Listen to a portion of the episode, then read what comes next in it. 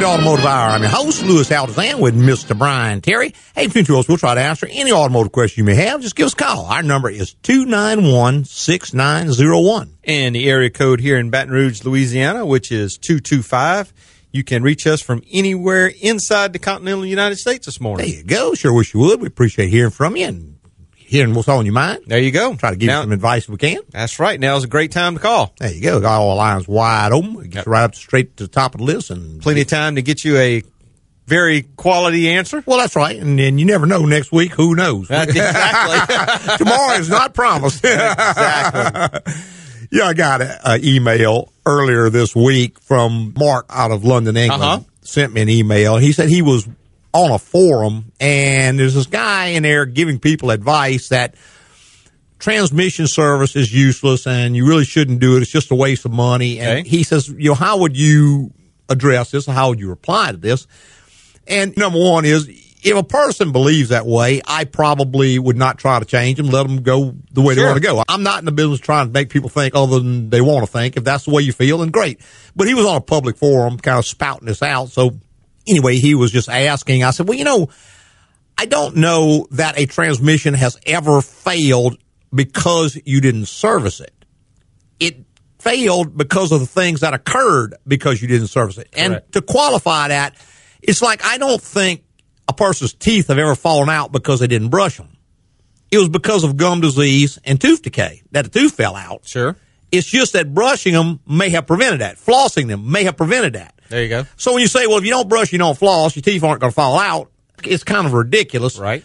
It prevents the things that do cause the failures. In other words, a transmission does not fail because it wasn't serviced.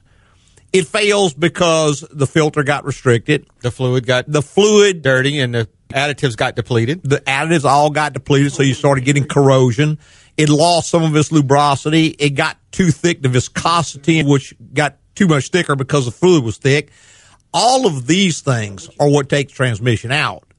And so to say that, well, it didn't fail because it wasn't serviced, it's sort of like twist, trying to twist words around. Right. And that kind of stuff is very irresponsible. And fortunately, I guess, in a way, we do have a free society. People, anybody can say whatever they want to say about whatever they want to say. Mm-hmm. But you have to take anything a person says with a grain of salt. Number one, who is this person?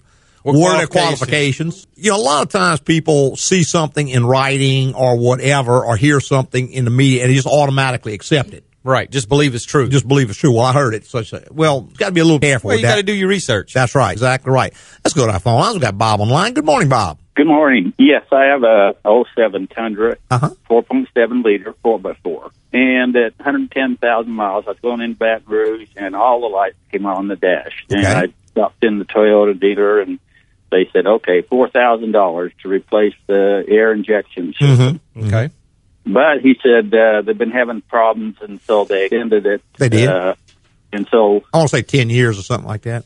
yeah, to 150,000 miles. Yeah. And, Mhm. and so they did it for free. Okay. Of course, they did all kinds of other stuff while I was there. I didn't get away free, but anyway. and then it happened again about 175, and I brought it into y'all, and I just got it out the other day, Mhm.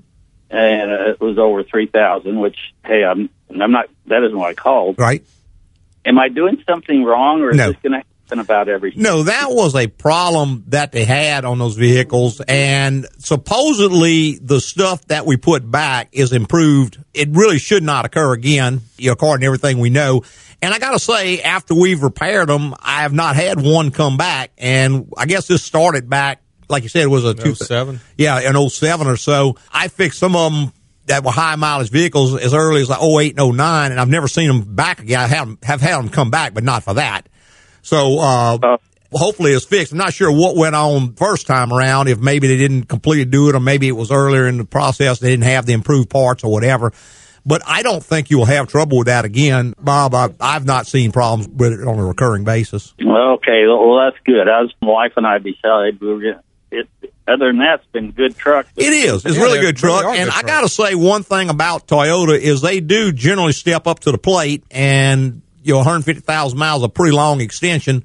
you know, when you figure the original warranty was probably 50 or 60,000 miles, they almost tripled the coverage on it. Right, right, uh, right. They did acknowledge that they had a problem. They did improve the parts. As opposed to some manufacturers, I know like Ford, for instance, generally they've got to have a class action suit against Ford. they're going to change anything. They hardly ever, that I, in my memory, have actually just came out and said, "Hey, we're going we we got a bad product, we're going to fix it." You know, uh, like the 3.5 liter engines out right now that are leaking coolant, and you got to take the whole time and change everything off to get to it. And I mean, It's a very labor every one of them do it at very low mileage, Yeah. and they're not doing anything about it. Just oh well, Here's the special tools you can buy that you have to have to, to fix Change it. it. yeah. so well, that's good news because I was just going to dump it. Yeah. Gonna if I could get a hundred dollars for it or whatever. I wasn't going to go through it again. Yeah, I mean, Right. I don't see a lot of recurrence on that once we fixed them. I mean, we, we've done quite a few of them, and I've not had a lot of them, or I've never had any of them come back after they were repaired. Well, I knew I brought it to the right place. Well, there you go. All right. Well, thank you very much. All right, Bob. Thank you, man. Bye bye. All right, 291 6901 is the number. If you want to be part of the automotive we'd love to have you. Going back to line with John. Good morning, John. Morning, guys. Got a quick question for Uh-huh, you. sure. It's my son's 15 GMC half ton, Uh huh. and he is in Iraq, Okay. and I'm keeping the truck. And so my question is, is I go and try to crank it and drive it in the small town where we live on the weekends to get it up to temperature. The Right. question I have is, can I just crank it and let it idle No. and do the same thing? No, that's uh, probably worse than doing nothing at all, or at least as bad as doing nothing at all. See, Okay. when it's All right. idling, it's running very inefficiently. The alternator is not turning fast enough to charge, and you're not rotating all the moving parts. So, yeah, that would be probably worse than doing nothing because then you just got a bunch of idle time on it, which is very inefficient anyway. But really and truly, he needs to drive, or you need to drive that thing probably at least 40 or 50 miles once a week. And I'm not talking about 10 miles, 10 miles, t- four times. You need to try Right. to get a good long drive on it at least once a week. How long is he going to be in Iraq? He left. He'll be back in October. Okay, so it's And not it's- long. I've term. had I've had the truck since December. Okay. Yeah, just So- drive it as much as you possibly can, John. And you want to change the oil in that thing too, at least twice a year. So even though you're not putting a lot of miles, make sure you get the oil changed in it. Drive it around Yeah. and you should be okay. I had a friend of mine who had an extended deployment. He was be gone for about three years. And I advised him, and best thing is just sell the truck and come when you come back buy another. If you want, you can buy the same exact truck for less money when you come back. But on a short term deal like this, yeah, you could just as long as you drive it enough, you'll be good. Yeah. So let me ask you another question. Sure. Uh, he did not inherit his dad's pension for maintenance. Mm-hmm. So I asked him. I said, "Son, so how often do you change the oil?" He said, "Oh, Dad, I just drive through one of those places and they do it." Mm-hmm. And I'm saying, "So do you know what kind of oil they use?" He said, "Well, I didn't use synthetic because it was so expensive." So I'm a big synthetic proponent. Well, that engine requires all that meets Dexos, which is going to be a synthetic Right. oil. It requires that. That's not that's not an option. Anybody who put anything other than that in there may be responsible for Or any kind of damage any causes. damage. I know GM sent bulletins out on that a bunch, and they said they would void the warranty on the vehicle. So if you have an engine problem and you go in and they say, "Hey, let me, let me see your oil change receipts," and the wrong oil is put in it, yeah, that's going to void the warranty. All right. Okay, one other question. So the rear tire, the TPSM on the back driver's side tire, Mm-hmm. it's giving me an alarm on the truck. Okay. Okay. And so I was reading 25 psi. Uh huh. Now, what drive it, and as the tire heats up, the pressure is increasing, and it's recognized on the sensor, Okay. but it's not to the same level it really is. Yeah. Well, it's normal Is for it to heat up and go up. issue, or is that something else? Most likely, normal for the pressure to go up when the tire heats up. That would be normal operation. It's just reading maybe the range is off on it. Right. It's not an off on thing on sensors like that. They have a range, and that range could get off like if the battery's getting weak on it. 15, so you figure it's six years old. That's a little premature, but it, it could definitely happen. Okay. All right, gentlemen. All right. I appreciate it. All right, John, thanks for calling, man. Uh-huh. Bye bye. All right, 291 6901 is the number. We're going to try to sneak one more call in before the break. We got Wallace on the line. Good morning, Wallace. Good morning, Lois. Yes, sir. I got a new a new car question. For Okay. You. Since you got a new car fairly recently, Uh huh. zero W sixteen oil. Correct. Okay, you really do need to use it. Absolutely. Yes, sir. Yeah. Yes, sir. Okay, because I was about to say, is it just to get more efficiency, or you It is. they've engineered it? No, it's designed for more efficiency, fuel mileage, and all that kind of stuff. But that is what is required, and the whole engine is basically for that oil. I've been putting that in mind since the day that I bought it, and I've got 70,000 miles on it now, and I've had zero problems, and it burns no oil, and I get between 38 and 42 miles to the gallon. Okay, I've talked to you before about waiting 10,000 miles to do the first oil change. Ten thousand? I Yeah, would, would not do that under any any conditions. I changed my oil the first time at fifteen hundred miles, and Okay. I've been changing every five thousand thereafter because I put a lot of highway miles on my car. I mean, you figure it's two years old; it's got seventy thousand miles on it already. Right. You're running 75, 80 miles at a time. Yeah, I if I get in my car, I'm going 75 to 80 miles. Period. I, I never take short trips with it, so I can push mine out Well- 5,000 miles pretty safely. But Well, I uh, kind of do that too, and they talked about normally changing every 5,000 miles, but the first change they say wait to 10,000. That doesn't make sense to me. Mm. not But- at all. Yep. Okay, well, yeah, I'll jump on that. And the, the third thing was the stop start feature on the car.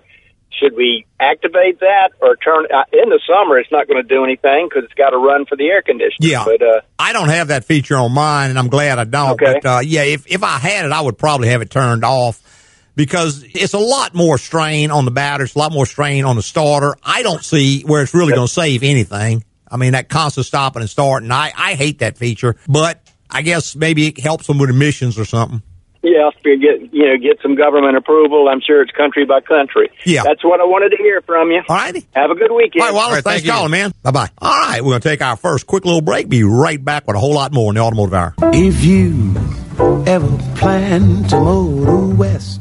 Man, you have a personal trainer, right? Yes, I've got the guy, Mr. Miyagi. He's going to teach me how to wax on, wax off. Mr. Miyagi's no joke. Oh, sorry. He begins by filling your shorts with wet sand to provide weight resistance and enhance focus. Then launches into a series of drills like crouching tiger, hidden badger, fire monkey, flogging duck, and highly agitated dragon. Sounds kind of extreme. Yeah, bruh. Extreme results. Everybody's got a guy these days.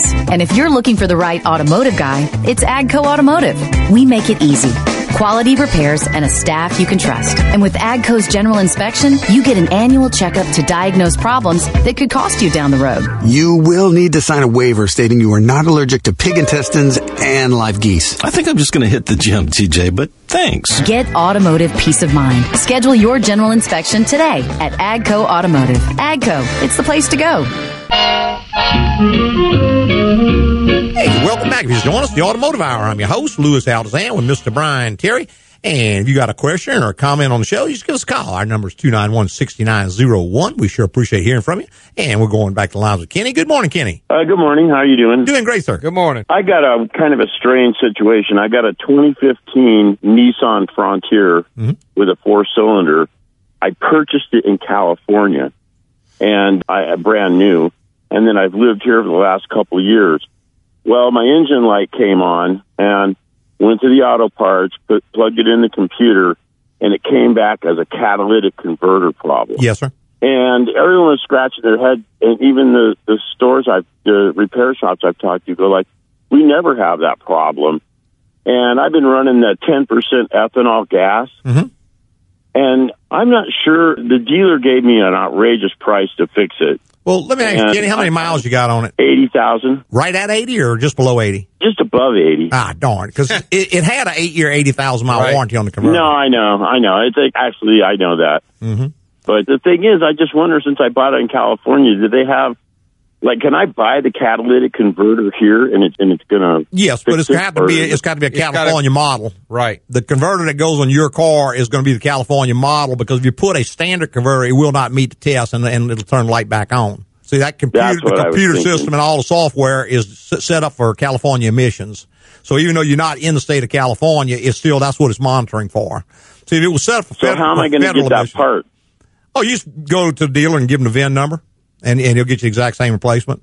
There's no aftermarket. But I have to get it through a yes, dealer? there's no Yeah. aftermarket replacement that's going to work. Not on that vehicle. That's that's, That's why you left was California, ain't it? yeah, that's one of the reasons. That's, for That's sure. definitely one of them. yeah, no, no, no So- other converter will work. It, it's got to be the California emissions converter because it's a much, much tighter testing thing on it. We run across that quite a bit where people have put aftermarkets on and light keeps coming on and you can't get around it. Number one, it would be illegal to change it, but number two, you'd have to change basically every part of the car to try to get around it because it's, it's all totally integrated into the system.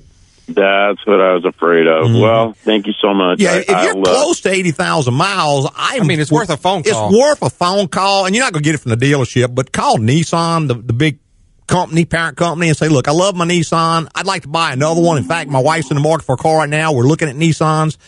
And I just don't think it's right. It should have gone out at just over eighty thousand, you know. And and you know, we- say they give you half off, you know, whatever they do is better than nothing at all. And where a lot of people, oh, I hate, I'll tell you, I'll never buy another. Okay, you're not gonna buy another one. Okay, Well, you're not gonna get anything- yeah, you're not gonna get anything on this one either. You know, if they think they can retain you as a customer and they think maybe they'll sell you another car, they're more likely to do something for you. And like I said, you probably can't get that done at a dealership level, but go in your uh, owner's manual, get the 800 number and call them and just very politely tell them how much you love your car and how you're thinking about buying another one. And you just really, you know, you had an eight year, 80,000 mile warranty on it and see what they'll do for you. and in the future, should I not run ethanol? No, it's not. No, it's that's not not, going to affect it. It's probably just slightly below efficiency of what California requires. And you know, if it was the federal emissions, the light probably wouldn't even be on right now because we have a, a much looser standard. And unfortunately, there's really nothing you can do to change it. Yeah, because uh, everyone I talked to here said we never have that problem. Well, I wouldn't say Uh, never. yeah. We, we see it, but it's usually at higher mileage. You usually see it up around 100, 150,000 miles. But converters are one of those parts that do just go out. I mean, they a lot of factors go into it. You want to make absolutely sure you're using the right engine oil. Uh, some people want to put thicker oil and all that. That's one of the key killers. Another thing is if you ever had a problem where you had a misfire on the engine, that will kill a converter in a matter of, matter of hours if you drive around with a misfire because every time it misses, that extra gas is going right out the tailpipe, running that temperature up on the converter. So, I mean, other than just making sure you do everything right, you know, you shouldn't have too much problem out, out of the future. Okay, well, I sure appreciate the information. Is that something you think I should get the part and have a have a reputable, you know? Uh, You can, but I mean, if you go to if you go to a reputable shop, they're going to put the factory part on anyway, and they shouldn't charge any more than you could buy it for. I mean, what area are you calling from? New roads. Okay, I mean, not trying to hark your business, but I mean, we can do it for you. We'll sell you the converter same exact price Nissan will. If you want to buy your own, that's fine, but there's no savings in doing that.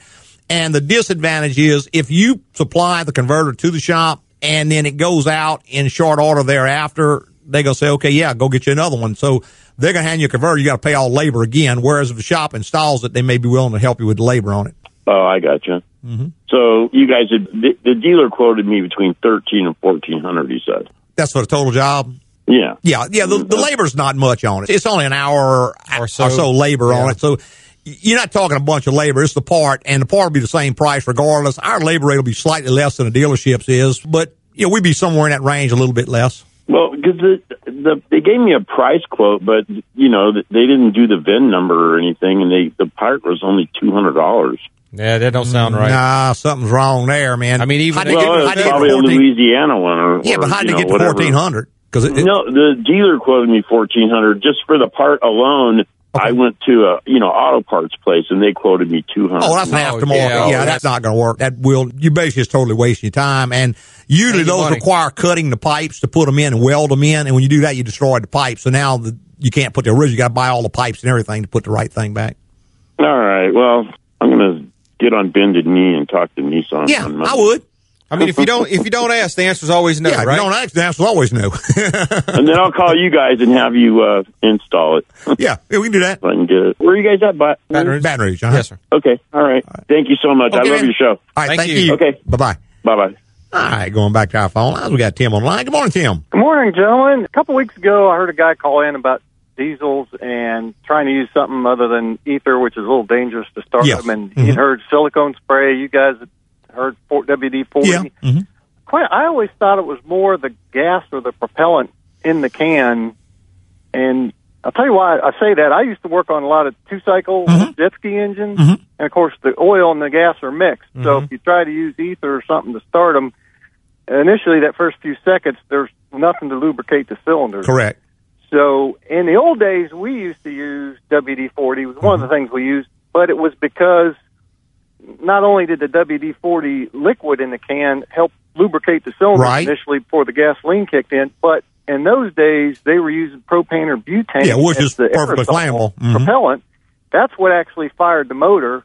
Of course, then they got to some safer stuff, and a lot of people went to CO two or nitrogen. You don't find much propane or butane anymore. But as far as starting the engine with like silicone spray, WD forty, whatever. I heard it was more. You got to look at what the propellant is. That's Yeah. what's going to ignite the liquid. Well, I wouldn't doubt it. later to lubricate. Yeah, I wouldn't doubt that at all. Uh, and like I said, I know they use a lot of hydrocarbon type propanes and methanes, all that kind of stuff years ago, but I think they've gotten away from a lot of that. You know, the emissions people are so tough on that kind of stuff now.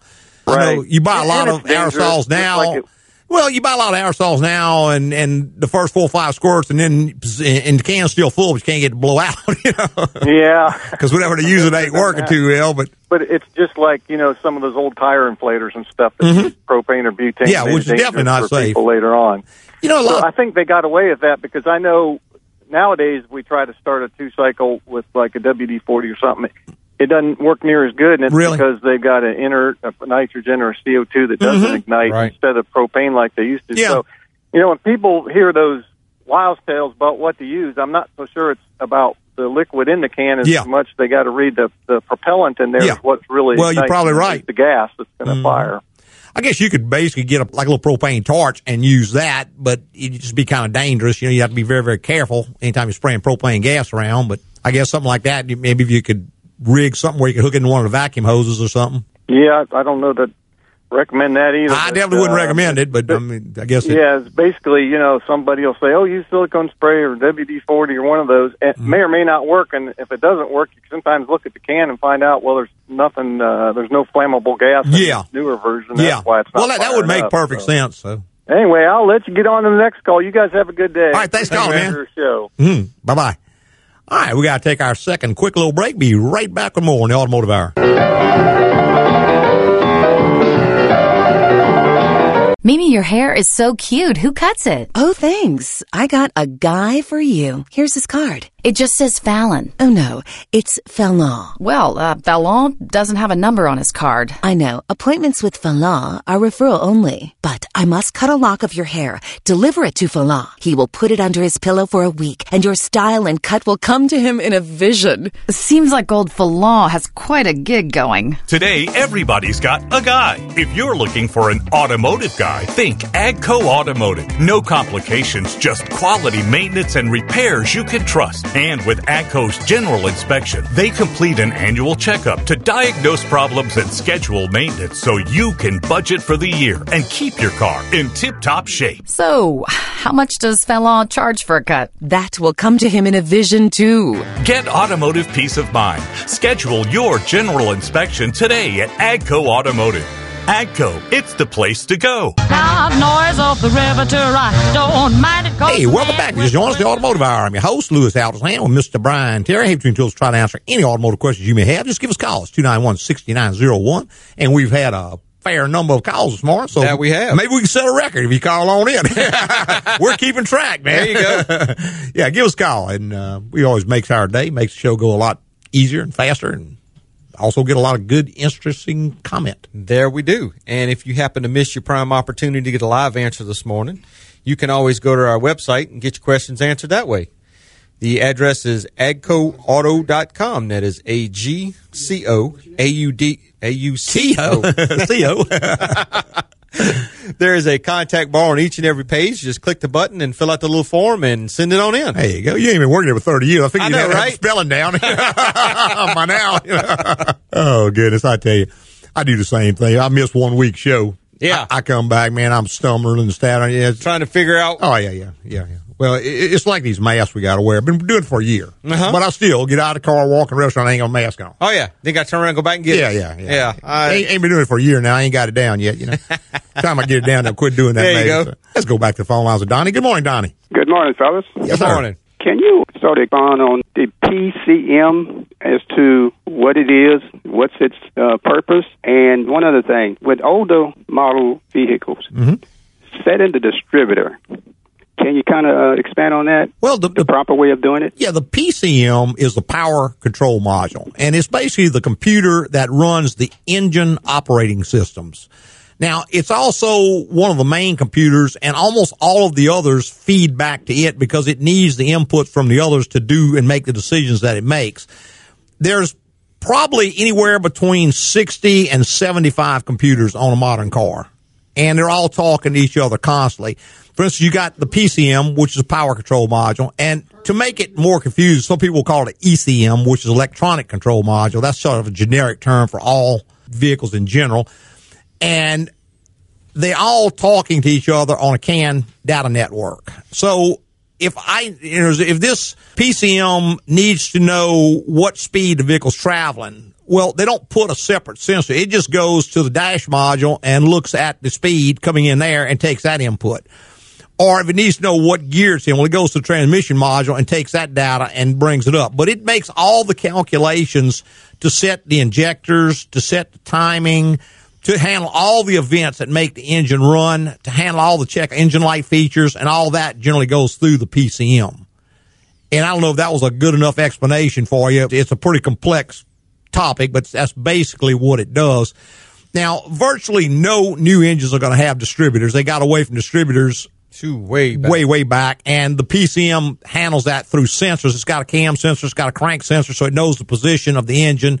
It knows when it needs to fire, and it just electronically sets timing and everything. Sets idle. It controls all that automatically. On the older vehicles that had distributors in them, the best thing to do was to mark the distributor before you remove it. In words, you would take the where the rotor is pointing, make a little dot on the housing that would allow so you could put it back in that exact position. And you make a dot on the base of the distributor and on the engine. So you could put it back in the exact same position.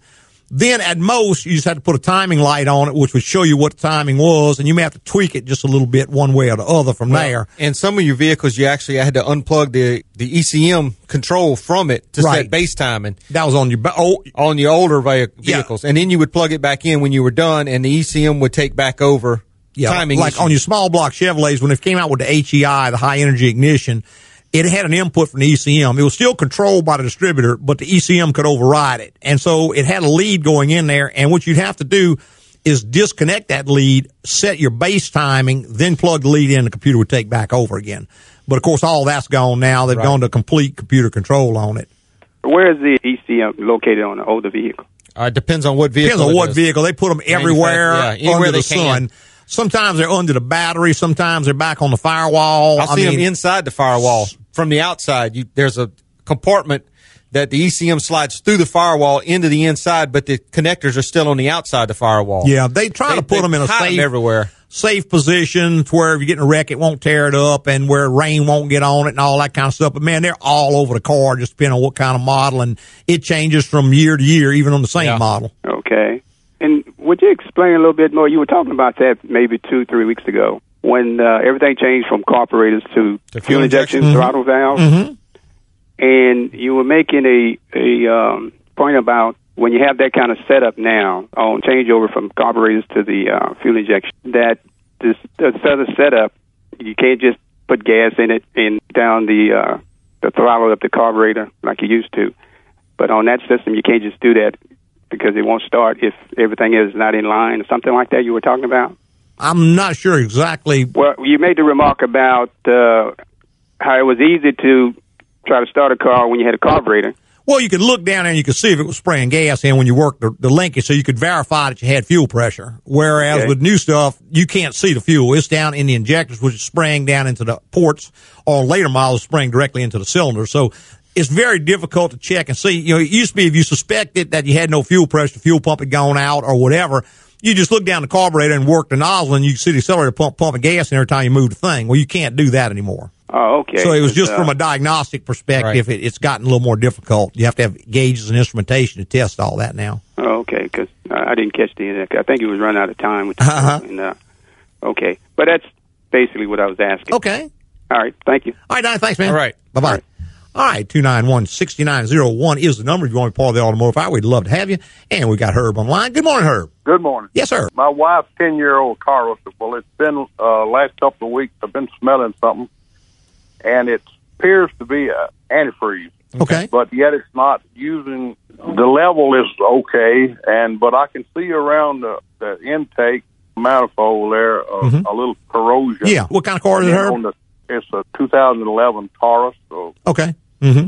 and it's over where the starter, where the Yeah. carburetor is. Mhm. Um, Yeah, I got the words. messed Yeah. hmm But anyhow, the battery over there, you, I, I've been seeing a little corrosion, and I cleaned all that off, and I still, anyhow, I still smell it when you stop. hmm Well, see, If you let it set a while, will go a very, very little bit of coolant will make a whole lot of smell, particularly if it's spraying out onto a hot engine, because that engine's evaporating the water out of it, and that smell is, is really, really going to be strong. So, a couple of possibilities there. Number one, it is losing coolant, but it's just not losing enough to affect that big old one gallon reservoir you got now. Another one is that if the reservoir does get empty and draws air into the system, then the reservoir will quit working. And the, you have to take, let the engine cool completely off, take the radiator cap off, and you'll see the radiator is low. But that reservoir may quit working if it gets, because it works It on loses basically a the siphon connect- system. right. And if it, lo- if it gets air in it, then the siphon will break.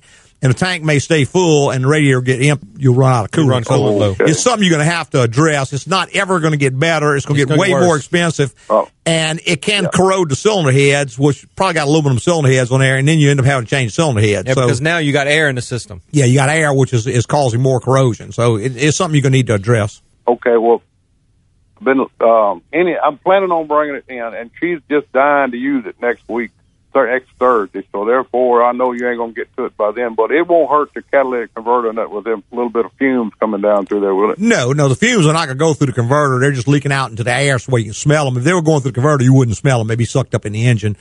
But just let it cool completely off, stone cold, and take your radiator cap off and make sure that it's full because it could be pretty significantly low and not indicate it yet. If, if you can, use the correct coolant Yeah. to top it off with instead of water. Yeah, don't put water Yeah, I in got. it. Pre, got the premix. right stuff. yeah, put Okay, put the right good. stuff in there. But do that before you let her take the car out because I don't want to see her get overheated and make a worse problem. Okay, well, I will be contacting y'all Monday and get an appointment. Sounds great. Sounds good. All right, I'll be in there. I'll be in there Tuesday with my antifreeze on my truck already. So okay, there you go. Let's go. Sounds All right, good. thank you. Thanks, Herb. Thank you. Bye bye. All right, we're going to take our final quick little break and be right back with a whole lot more. Linda, I've been so tense lately. Can you recommend a masseuse? Oh, have I got a massage guy. Johan Thundercloud. He's Swedish Native American who uses classic deep tissue massage with natural healing methods. That sounds interesting. His deep tissue green pine cone massage is amazing, along with the piercing eagle claw technique, working your muscles with a rhythmic screech. Ah.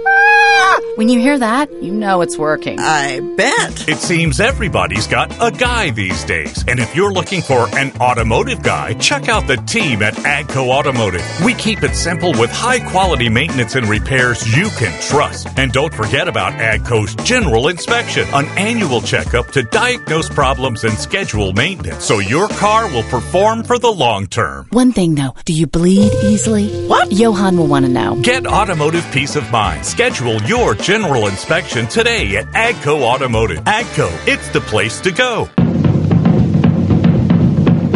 Hey, welcome back to the final segment of the Automotive Hour. I'm your host, Louis Altazan, president of AGCO Automotive. Got our general manager, Mr. Brian. Carey, right here. there you go. You forget to uh, spell a name, and I forget your name. well, I Well, I tell you, we're going somewhere with this. yeah, right? yeah, yeah. It must be some radon gas leaking in the studio. There you go. that, that or Alzheimer's, early, early onset Early, Alzheimer's. hey, give us a call. 291-6901. Be glad to try to help you out and point you in the right direction. And you did get the phone number right. I did. I did. I got that down, man. Well, but one number off in the shop. so, Right. I, I, I kind of remember that. Yeah, give us a call. And, you know, before all the calls and everything, we were talking a little bit about the gentleman who had placed a thing on the internet. And I see a lot of times where I'll read something that's just totally, totally wrong. Uh huh. And I always wonder, because I will rarely go in and take the time to dispute anybody, but I wonder how many other people are reading this and, and getting Thinking wrong, it's- wrongful yeah. information. Had a guy on there one time, he was saying he had, had not had his transmission serviced in like 200,000 miles. Okay. Should he go ahead and have a service done on it? And man, Oh, oh, no, no, you don't, don't service. If you hadn't done it, then don't do it. And that makes as much sense as, you know, I hadn't brushed my teeth in six months, so I should never brush them again because it, it, may, it may cause problems. Yeah. No, it's not going to cause a problem. Going six months without brushing may cause a problem. problem. Yeah. And, you Transmission the same way. proper service can never, ever, ever hurt a transmission. And the key word is a proper, Proper service. Now, you don't want to flush. Right. And you will Waste talk about money. difference in just a little while. Yeah, waste at, at best a waste of money, possibly causes problems. You don't want an improperly done service, but properly changing the fluid and filter, putting the right fluid, the right filter, the right amount of fluid back in it cannot ever hurt it and may very well buy you Extend some it, time, yeah, extend sure. the life of it because the old depleted fluid and the petroleum part of the fluid may last a very long time. But there are countless additives in this fluid. You have anti-foam additives. You have detergents that clean things. You have chemicals in there that keep seals pliable. They keep the seals from hardening and all that. All of these additives go away. Right. And if you continue to run that old fluid without the additives, that's when you start to see all the problems. Now, coming in, if you've gone 200,000 miles without a service, the filter's plugged up and it's starting to slip. It's, Uh, yeah. Yeah, it's too little It's too on- late. Right. It's on its way out. Yeah, you've already got a problem. It's not going to solve that. A service will never solve a problem. It may Prevent. prevent a problem.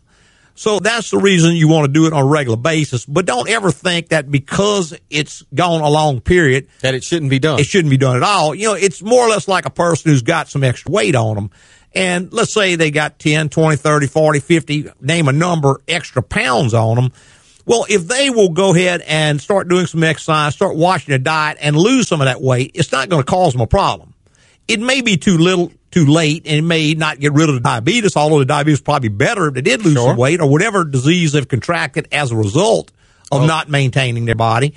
But it's never too late to go ahead and start getting back into shape.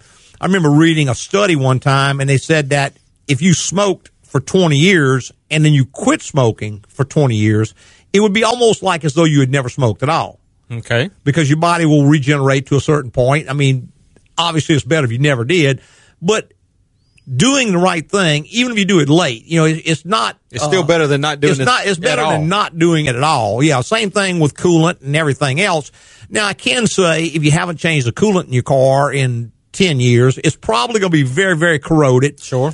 When I go in and change it, I may wash away a little bit of this corrosion, and you may start to see leaks. Right. The corrosion is what was actually sealing the hole up that the corrosion ate. temporarily. Yeah, Yeah. It, it's not going to be. It's not like it's not going to fail anyway. It's going to fail anyway. It may just reveal a problem that's already there. Personally, I would prefer to see the problem so I can address it. Sure. I don't want to be out on the interstate sitting in stop go traffic in August when it's 100 degrees outside. Let it overheat on me then and I blow a head gasket. And now I've totaled the car. Sure. But it's never going to hurt to do proper maintenance on a car. It's never too late Right. to go ahead and start trying to get back into shape or get the car back into shape. But this is sort of the foolishness that you see, you know, on the internet and elsewhere. The internet is just something we kind of pick on because everybody has access to it. It's very easy to access, but the same thing could be written in a letter to someone. Who knows? You know, it's just not a lot of people are going to see it. This is out there where everybody sees it. So that's why we kind of pick on Right. So that media. kind of kind of be leery of anything you read on the internet. Do your research. Well, that or advice you get from a friend. Yeah. you know, you might want to look at uh, who is this friend? Does he work in the industry? Does he know a lot about it? Has he read a lot on it? Is he an enthusiast? How are his cars doing? Yeah. Number one. Right. If he's a guy who never has car problems, well, yeah. Maybe you want to do what he's doing. Yeah, I listened to uh, Dave Ramsey Right. sometime. He's talking about the guy. He says, if this guy's been married 16 times, I don't want to read his book on marriage. Right. I hope this one sticks, but you know, I'm, I'm not reading your book on marriage. You know? Same thing with the guy, the guy who's always broke down and spending a ton of money on his car. That's not the one I want to go to for advice, you know. Exactly. But you see a lot of this kind of stuff. Another pervasive myth out there, just staying with transmissions, is the difference in a flush and a And a proper service. service. And they'll tell you, oh, you want to flush it out because that's going to wash out. No, it doesn't. And it doesn't change all the fluid. And if you think about the way a transmission works, and most people don't realize this, but it's not like a linear flow of fluid from A to B Right. you have a pump which produces far more pressure than the transmission can use. A lot of the fluid is simply getting picked up, going through the filter, going into the pump, and dumping back out of the control valve, which regulates the pressure right back into the pan. It's just pumping into a circle mm-hmm. constantly. There's another circuit that goes out and lubricates all the moving parts on the car. There's another one that goes out to the clutches that applies the clutches. That's Right. the pressure circuit. Another one goes out to the torque converter. That applies the torque converter, releases the torque converter, and causes that to work. Another one goes out to the transmission cooler.